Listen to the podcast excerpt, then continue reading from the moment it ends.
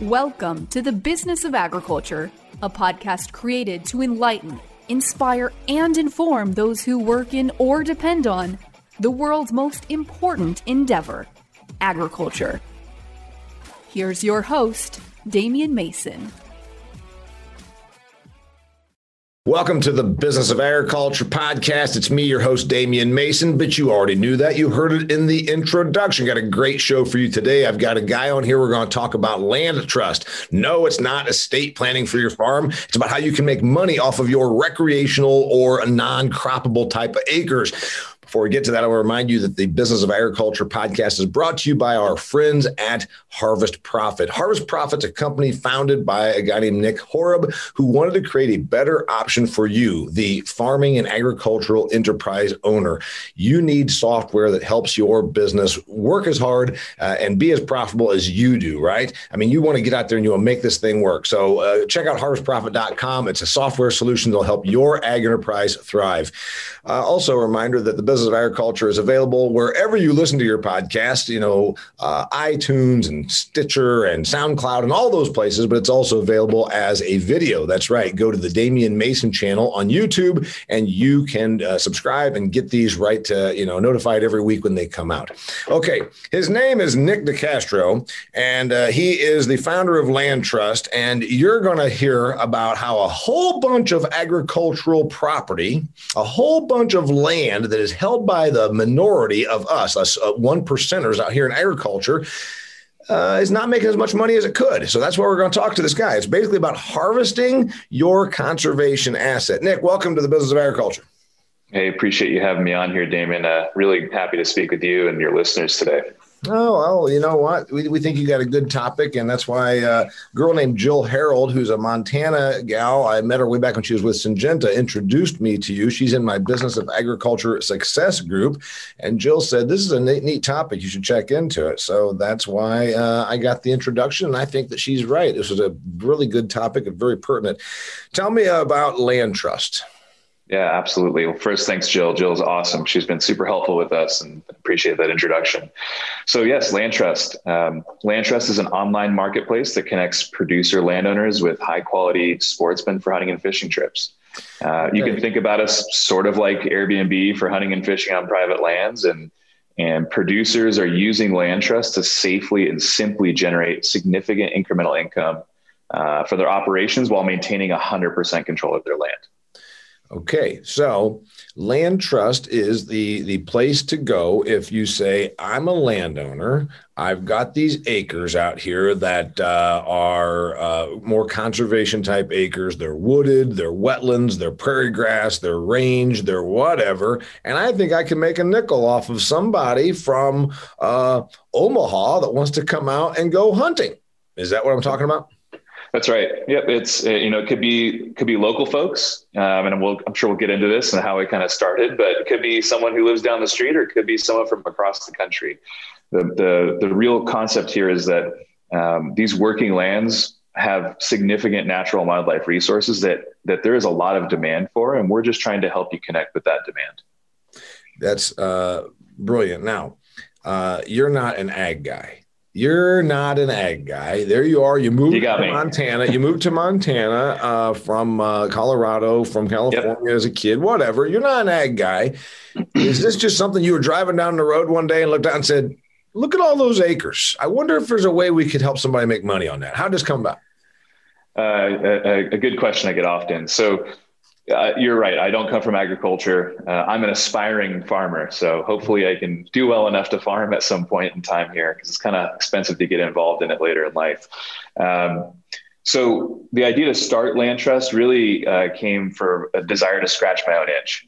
Uh, I live in Bozeman, as you mentioned, up here in Montana, and although we have tons of public land, often I, like many other people, find themselves wanting to hunt or fish on private working lands because of the amazing wildlife uh, and natural resources that they have. And you know, I found myself like I, I, would be happy to pay that landowner to come out and you know hunt and fish for a few days or or whatever that might be. But there wasn't really any easy, or I, I think more importantly, from a producer's perspective, um, non-disruptive way to connect with those landowners. Of course, door knocking has always been a way to do this and kind of the way it's been done in the past. Like you either marry into some land, you own it yourself, or you knock on people's doors. Right. Um, but you know, after speaking with honestly thousands of landowners at this point building this business, door knocking, generally speaking, is not something that is really desirable from a landowner perspective, especially our landowners who are producers. You know, they're very busy. They're very busy folks. Um, and, and door knocking, at the end of the day, is interrupting their day. You know, they weren't sitting around waiting for you to come and knock on their door. They were doing stuff. And and also, we've heard that it kind of makes them feel like the bad guy when they say no. You know, you can't say yes to everybody. Right. Yeah. You know, and also, uh, uh, you know, as a farm guy, um, I can tell you, Nick, that this is something that uh, we've dealt with our whole. You know, you've got the trespassing issue that we always had. We'd be chasing mm-hmm. people off morning, noon, and night uh, in hunting season around our mm-hmm. place, and then also, uh, uh, you know, it's interesting. My poor old mother. She's had it when she was still alive uh, a local police officer pulled in and started and intimidated her. You, you know, like wow. he's, he's in his uniform and, and like expecting that since he was a police officer that, and yeah. so she was kind of shook up about that. I had to had to make a few phone calls uh, over that deal. And then there's also yeah. the issue that some of the door knockers come out and they're like, "Well, you got all this land, you know, why don't you use it?" Then there's they're never really wanted to make an offer. It's not like, "Well, Correct. would you pay me?" Uh, you know, uh, you know. For instance, I was talking to my mom. These guys, well, I could help you get rid of some of those deer. And like, well, you know what? She really needs help with. She really needs help cleaning her gutters. Uh, she yeah. really needs help. Uh, so there's never a transaction. The non-sexy thing. stuff, you know. Yeah, right. We, you know, if you want to, you want the hunting privileges. How about if you come out here and uh, and do some uh, and volunteer some labor? But there's never that. It's usually not transactional. You've made it very transactional. You've said this is something that people will pay for. Uh, Absolutely. And then, and then, you know, there's the people that say, well, I just can't believe they wouldn't just let me go there. Well, you know what? This land doesn't pay for itself. I mean, that's kind of the deal, right? That's it. That's really it. And, and, you know, I, I, frankly, I think, again, speaking, speaking to thousands of landowners, um, making it transactional where it's just cash. Hey, here's my price and you pay me the price. It's clean. You know, both people get what they're after. It's an upfront thing. It's not kind of like, Hey, I'll come back on Tuesday and help you fix fence. And they never show up. Yeah, right. You know, it, it just makes it much cleaner that way. And, and honestly, so after thinking about it, I, I had been an Airbnb host for years uh, as I was a traveling salesman. So I was able to pay my rent at my place, you know, from renting it out on Airbnb. Saw the power of that. Mm-hmm. And I looked at this marketplace and said, you know, why does this, this would naturally apply to this supply and demand and connecting them. Right. Okay. There's a lot of outdoor space out here. Um, uh, by my, of course, I, I, wrote I wrote the book on it. My book, uh, Food Fear, which is all about the business of food and agriculture uh, in America, uh, especially.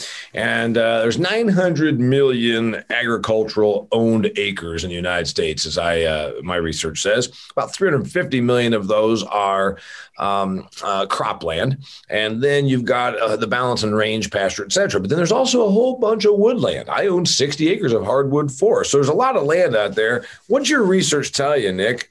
Are they making any money off of this? Uh, yes. So, you know, there has been an existing market. Um, you know, the way that landowners traditionally had made money off of these resources was, you know, traditional hunting leases. Right. And, you know, hey, a year, multi year, here's the thing.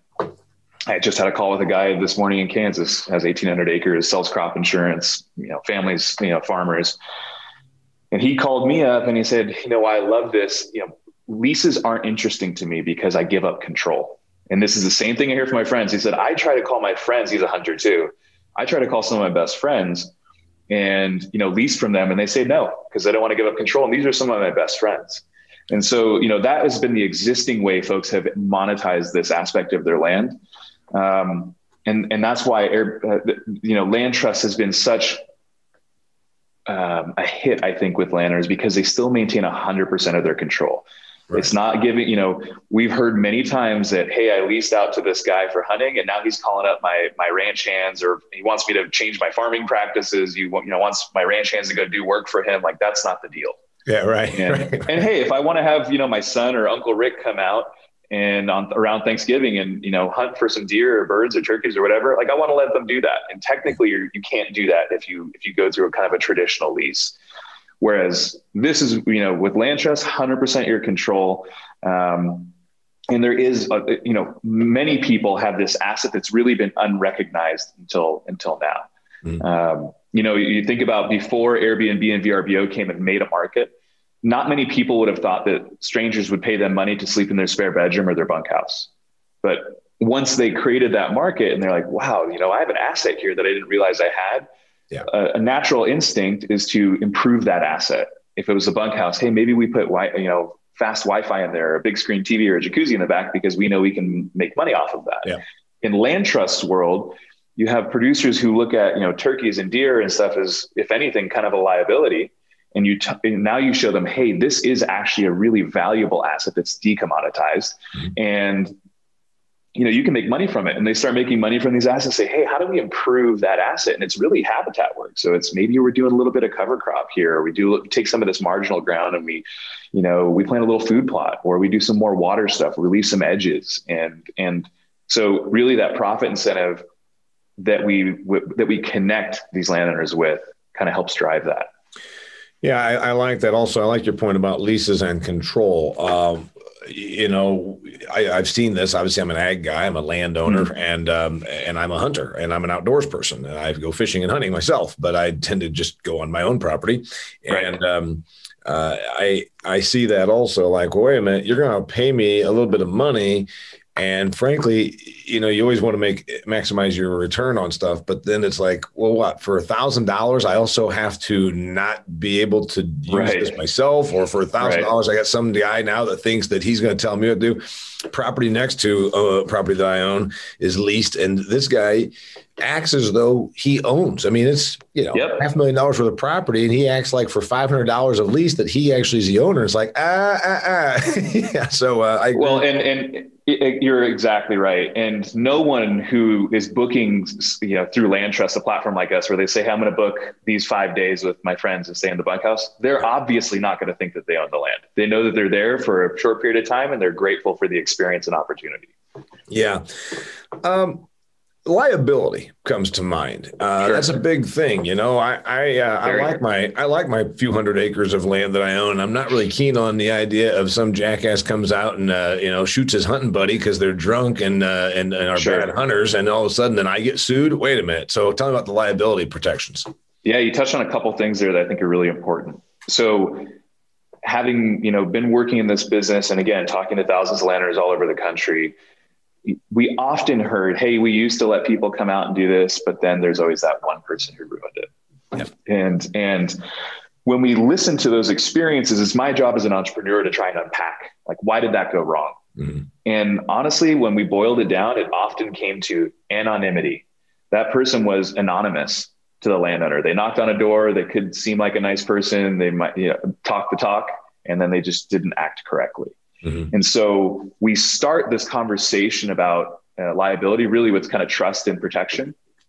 So it's important for, for our landowners to understand that every sportsman that signs up and uses LandTrust, uh, one, they, they click, uh, you know, the, our terms of service for using our platform is that they hold landowners harmless. So first and foremost, right. um, they have to do identity verification. So they have to take, you know, pictures of their driver's license or passport. They have to take a selfie. We use a third party company that actually Airbnb uses to verify, hey, you are who you say you are. Right.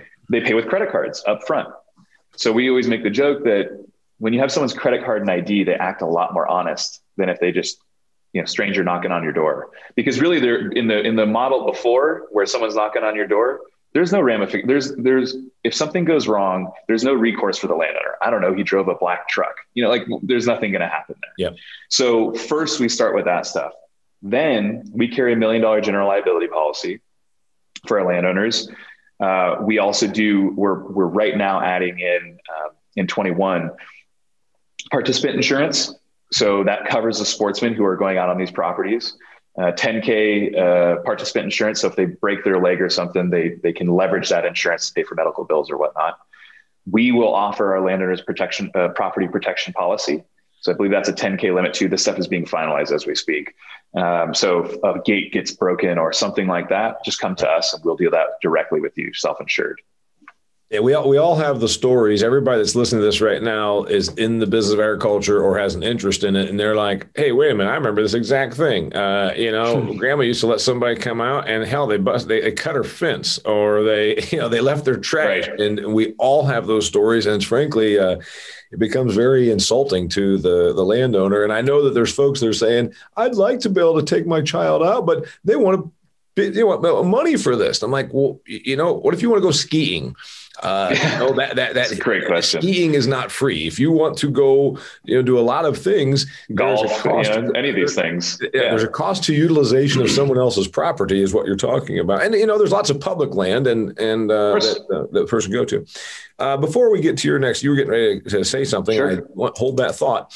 I want to remind our listeners, because it's the midpoint of the show right now, that this episode of the Business of Agriculture, like so many before it, is brought to you by my good friends at Harvest Profit. Harvest Profit is a software solution that'll help your agricultural enterprise be what it's supposed to be profitable. You can go to harvestprofit.com and use a free trial for 14 days, won't cost you nothing. And while you're there, you can check out awesome articles written by Harvest Profit's founder, Nick Horob. He's uh, he's got some really interesting information, short reads that will help you think about your business differently.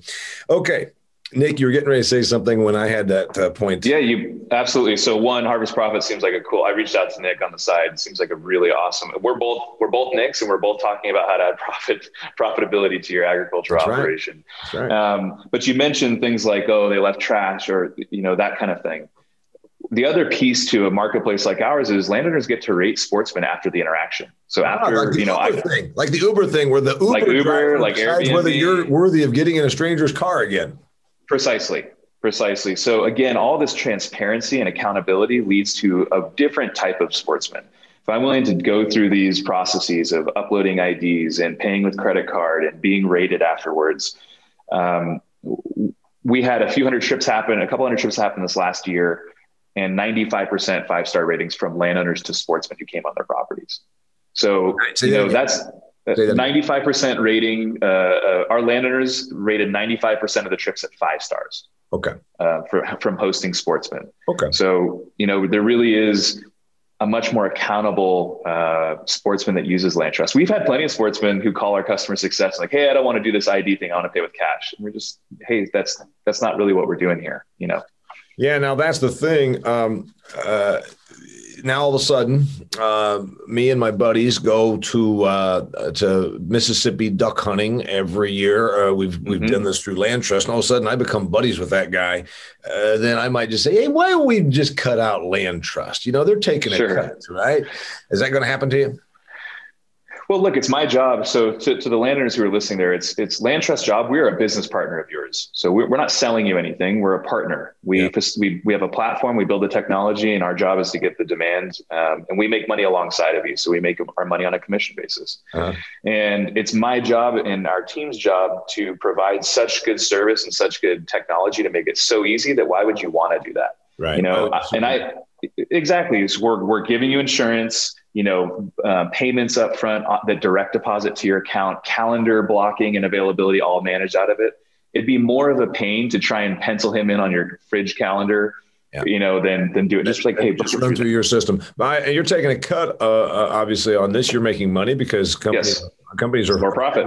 You can't tell you can't tell some of these uh, socialist types that we have around, around in the United States, but uh, the reason you went into business to try and make a living.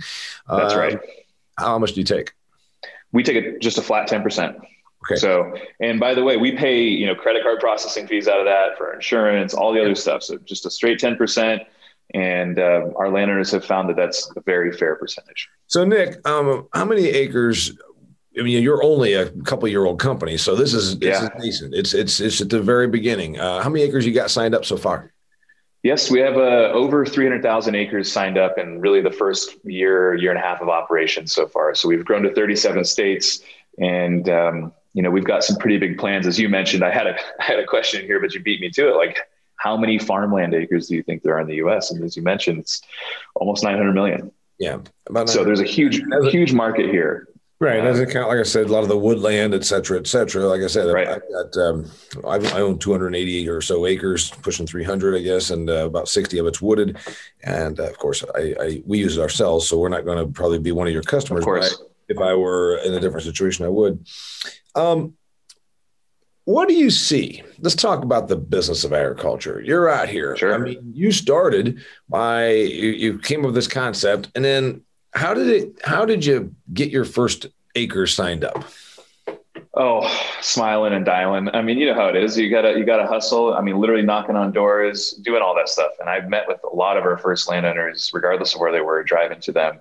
So that's how we got it going. Um, you know, when you talk about the business of agriculture and kind of zooming out here, we really we see ourselves participating in what we call the conservation economy and it's doing things that are conservation or stewardship oriented but not just for the sake of them you know for doing good but also for for profiting while you're doing it. And really frankly we see a large opportunity for a for-profit company like ourselves to come and add that profit incentive into conservation stewardship practices and connect landowners with these conservation dollars because it's my belief again i'm a, I'm a non-producer and and and you know i don't pretend to be an expert but from having all these conversations with producers over over the last couple of years it's my belief that the future of working lands is going to depend on a portfolio of income streams from obviously agricultural production yep. to recreation and conservation related income streams you know, we as LandTrust want to be your business partner for those conservation recreation income streams. Yeah, you know, it's it's. Uh, I agree with you, and um, our listeners, viewers are probably noticing. I've been bringing a bit more of this on here. You know, I, I try to have a big picture of business of agriculture. That's why I always say, you know, sure. I'm not going to just be in here talking about corn prices. And, and you know, right. if you want a chart on uh, how to, you know, how to sell soybeans in the futures market, go to the CME. Uh, sure. You can do all that. I, I have also had on because I like to be big picture here. Uh, you know, ag starts with the land. Uh, you know, the person that's right. listening to this might sell uh, John Deere machinery or might be in the seed business or crop insurance or anywhere in between. But ag starts with the land. And um, it's a resource that generally does uh, go up in value, uh, but also is a big nut. You know, it's a lot to buy, it's a huge capital expenditure. And so I've had on the carbon guy, you, you know, here I listened to that podcast. It was awesome because it's something that right now, whether you are into the whole, I think it's a little overdone, this whole um, climate um, sure. legislation. But sure. if it's the marketplace that we are given, then we should make money on it. So I see a future where ag landowners are going to make money off of timber, off of hunting, uh, off of the conservation economy, as you say, off of carbon. Uh, I mean, we got solar properties that are now going. Um, but is it just hunting? Like for your thing, hey, I don't want my birdies shot. I love my sure. pheasants. I don't want someone coming out here and killing those poor things. Is that all LandTrust does, or could you do something else? Sure, that's a, a good question. There's a few things in there. Uh, today, we primarily focus on hunting and fishing. That's where we are today. So if you if you didn't want hunting but you have fishing resources, awesome. You could just list that. Wait a minute. Um, is fishing? If I catch a fish and I fillet it, does do I kill it just kind of like I killed the pheasant? Because it seems like it's the same net result. Right? Hey, I'm pro hunting and fishing, so it's hard. For, that's a hard one for me to answer. Yeah, uh, it's all the same to me. Uh, but you know, some people just have their preferences, and again, yeah. control. LandTrust gives you 100% control of how you want your resource to be leveraged.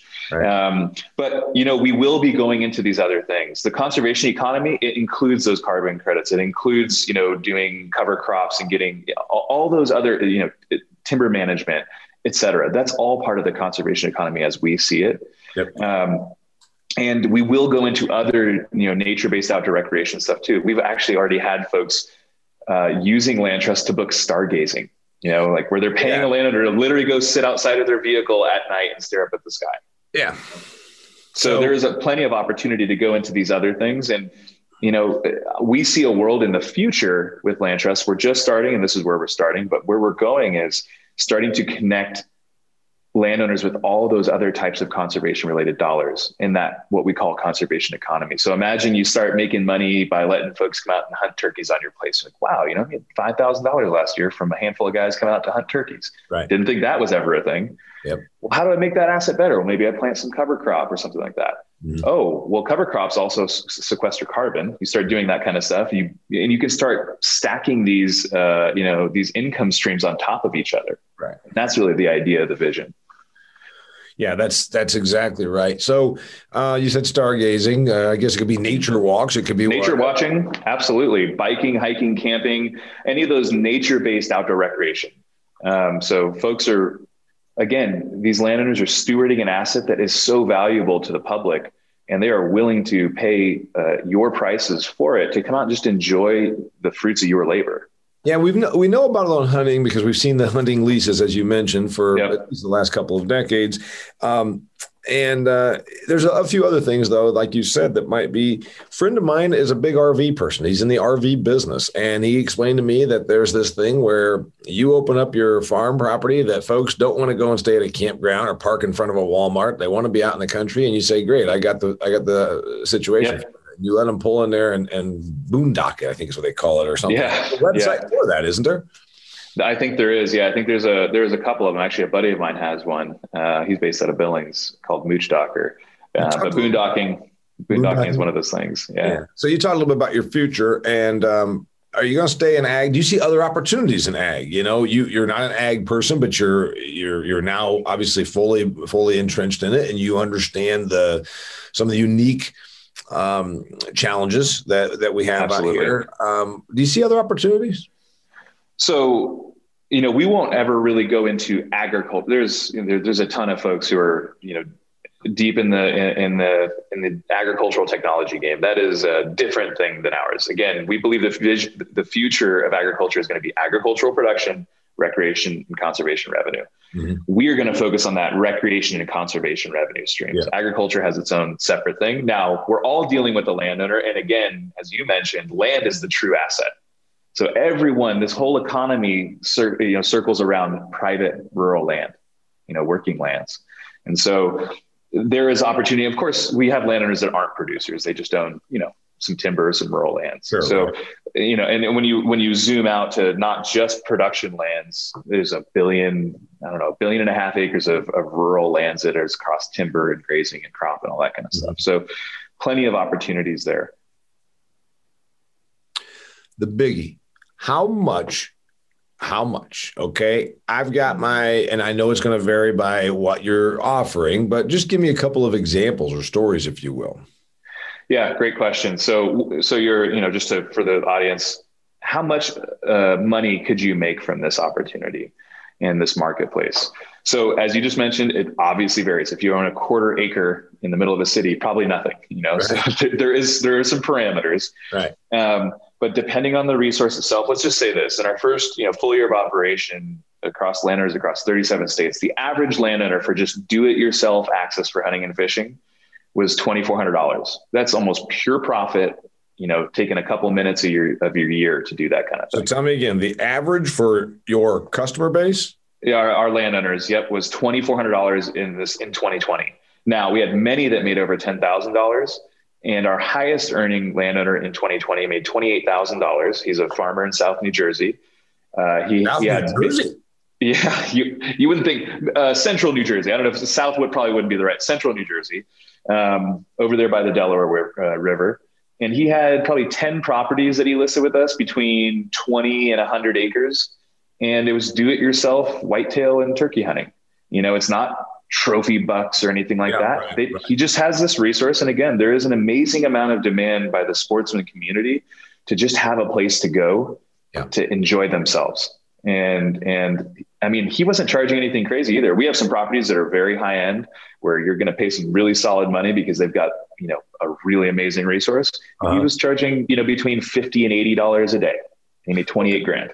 So 50 and $80 a day, but obviously he's in a very populous area. So right. New York, New Jersey, Northeast corridor there that said, Hey, I'm going to drive out to South central New Jersey and, and, uh, now, what about the issue of uh, that place gets overhunted? So now the person that comes out there says, "Holy crap! I gave this guy eighty dollars, and I didn't even see an animal. I didn't see. I didn't see a bird. I didn't see nothing." Does that happen?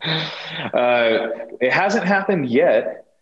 We and this is it's a good question. So we will need to make sure that we're helping, especially. So you're a you're a hunter, and you you understand generally how to manage land. So if you were to ever sign up with LandTrust, you'd say, "Hey, look, I'm going to sell." One deer hunt in the rifle season, and that's good for us. You know, so uh, you're managing your harvest. But we're going to have many producers who don't hunt, and that's not really their thing. Yeah. So it's our job to help, again, as their business partner, say, hey, you've got this resource. We want it to be sustainable yeah. so that it continues to get better and, and is there for you. So right. we don't suggest you, you know, hunt every single day of the hunting season. Maybe you sell three hunts a year Mm-hmm. And you know that's a good enough thing for you to to make the amount of money that is important and impactful for you. I see. So, and we're gonna we'll work with uh, we're setting up partnerships right now with some of the big species based organizations. You know, Your Ducks Unlimited and you know National Deer Association, yeah. and we're doing that because they have this the research and the science and the the knowledge that we can pass through to our landowners. Hey, you've got whitetail and turkeys on your property. Here's how to manage that property really well from the people whose whole business it is creating habitat and maintaining that resource. Okay. So uh, I, I, like what you're talking about here. Now, uh, Wall Street Journal had an article here a couple of months ago that uh, during hunting season, yep. that hunting and fishing had an uptick in popularity because it was outdoors and uh, a lot of people didn't, you know, the whole pandemic shutdown, lockdown. They sure. said, you know what I want to do? I want to do something where I can be closer to nature and all that. So it had an uptick. But until that point, the outdoor sports had been declining pretty rapidly. Sure. A bunch of the young people, frankly, you're 33 years old. Everybody your age and younger would rather sit and play video games than uh, go out and, and uh, put on uh, briar pants and walk uh, and, and, flush pheasants. sure. Um, is what do you see happening? Because that's obviously what one of your big reasons. What are your big? It's your thing right now. Um, what do you see happening? So, yeah, I've had this conversation with uh, friends who also run companies in this industry. And, you know, we've had uh, the numbers that have often been quoted are from survey data. Mm-hmm. So the uh, U.S. Fish and Wildlife Service does surveys. I think it's every four, four or five years, and it's an extrapolation. They interview, you know, they survey a thousand people and extrapolate data. When you look at license sale data, where you know they'll give you this from every state, license sales have been incredibly stable since 2000. You know, they're always between that 15 and a half, 16 million licenses sold. Okay. So uh, the narrative that hunting was on this massive decline, I think, is maybe a little skewed. Uh, certainly per capita since 1950, of course, you know, per capita hunting has gone down. It used to be like uh-huh. one in four adults. Um, so, you know, I think the pandemic really woke people up to hey, we should get back a little bit to outdoors, not only from a, I'm tired of being stuck inside and hunting and fishing were the original social distancing, right. um, but also, you know, uh, beef production, meat packing plants went down, you know, and people, people saw their beef, people saw their beef prices go up like crazy. So, so that's why I'm gonna put a, put a, deer in the freezer and, uh, and feed my family. Yeah. It, I mean, you know, it sounds kind of, uh, it, it, sounds like a stretch, but I mean, it was it, honestly people started to pay attention to it, and I think there's a whole conversation about kind of uh, the decentralization of, of production and agriculture, which is a really interesting one to have, and keeping our food sources a little closer to us. Uh, we have tons of amazing beef up here, and and we should be able to process and eat the beef that grows right next to us. Yeah. Um, so I think there was a bit of a bit of the kind of like, whoa, food stuff is breaking down a little bit. I went to the store and there wasn't much meat on the on the counters. Right. And then of course getting it back outside close to nature, you know, they can't do anything else. So I think those things really and we'll retain them. Uh, I'm a, and I'm a strong believer that LandTrust will play a, a big role in retaining them because these newer hunters who are adult onset hunters, they're used to booking things on Airbnb and these yeah, other right, things. Right, right, Yeah. They, so this is a natural platform for them. Sure. Yeah. Going going on and buying crap on Amazon, whatever. It's yep. just as natural. Yeah. They've never banged on a door. Hell, they don't even they don't even talk to their friends. They just text. See, I, I get you on that.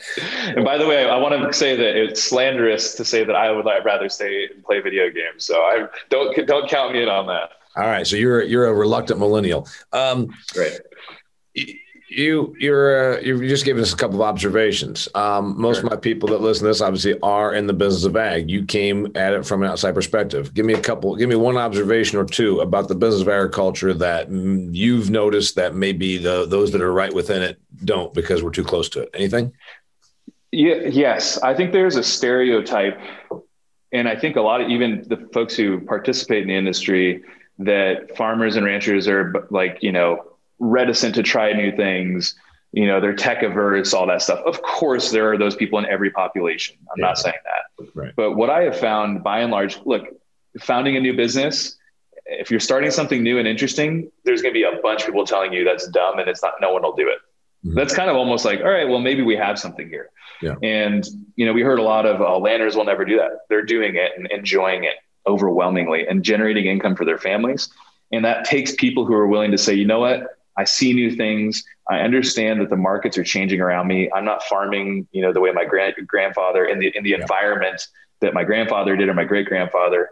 And we need to go and try these new things on that point, the other observation I could say is that it's often the women and the families who are doing these things. Um, you could get the men's attention, and they might say it's it's interesting, but if you want to get it done, it's the wife, the daughter, the granddaughter who's like pulling the trigger and actually doing it. And I don't know if it's because they're the ones managing the books, which we we've seen a lot of, but they're the ones really pushing forward this innovation often in the families. I, I love that you said that. You know, um, uh, it's it's accurate, and uh, I've got a couple of things on that as well. You know, I've got people out here in Paradise Valley, Arizona, down uh, across the road here from me, and they, they think there's people think that they're you know big money people, and I'm like, you know, sure. I, I, know ag folks that have millions of dollars of capital at risk every day, millions of dollars of net worth, and you know they drive they drive F two fifties and yep. uh, and wear Carhartts, you know.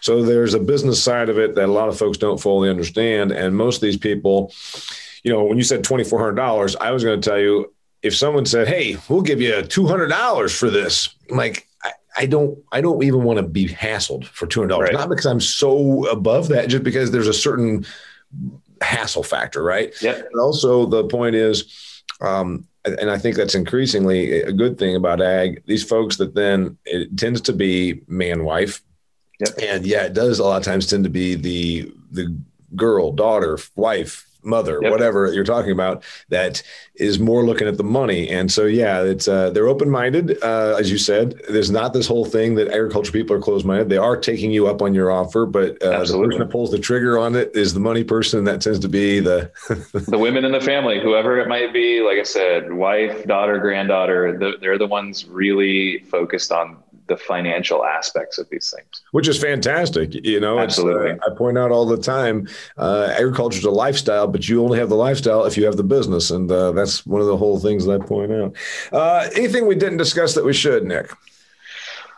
You know, uh, I would just say, you know, it's important kind of to leave the folks with, um, especially producers, this audience. You have a largely unrecognized asset in your wildlife and natural resources and and we here at LandTrust are offering an opportunity to safely and simply uh, and securely generate income from those assets by hosting sportsmen on their land. And you know, by doing it, they're not only generating income for themselves and their families, but they're opening up additional access to sportsmen for one of our greatest pastimes. And yeah, and something that's generally pretty good. Uh, you know, obviously, I'm an outdoors person. You are as well, so yeah. I like that. So they can check you out at landtrust.com, right? Yes, sir. LandTrust, one word, landtrust.com. One word. That's right. So, a uh, reminder that this episode of the Business of Agriculture is brought to you by my buddy Nick Horob's uh, uh, company, Harvest Profit. Uh, you can go to harvestprofit.com and check out a software solution that will work for your agricultural enterprise to make it what it is supposed to be a more profitable business. Nic DeCastro, founder of LandTrust, uh, talking big picture about the conservation economy. I very much appreciate being on here. I really appreciate you having me on, Damien. This is great. Bet. Till next time, it's the business of agriculture. If you've enjoyed this episode of The Business of Agriculture, please share it with your network. Be sure to connect with Damien on LinkedIn, like his Facebook fan page, and follow him on Instagram and Twitter. For speaking inquiries or to purchase Damien's books, Food Fear, or Do Business Better, go to damienmason.com.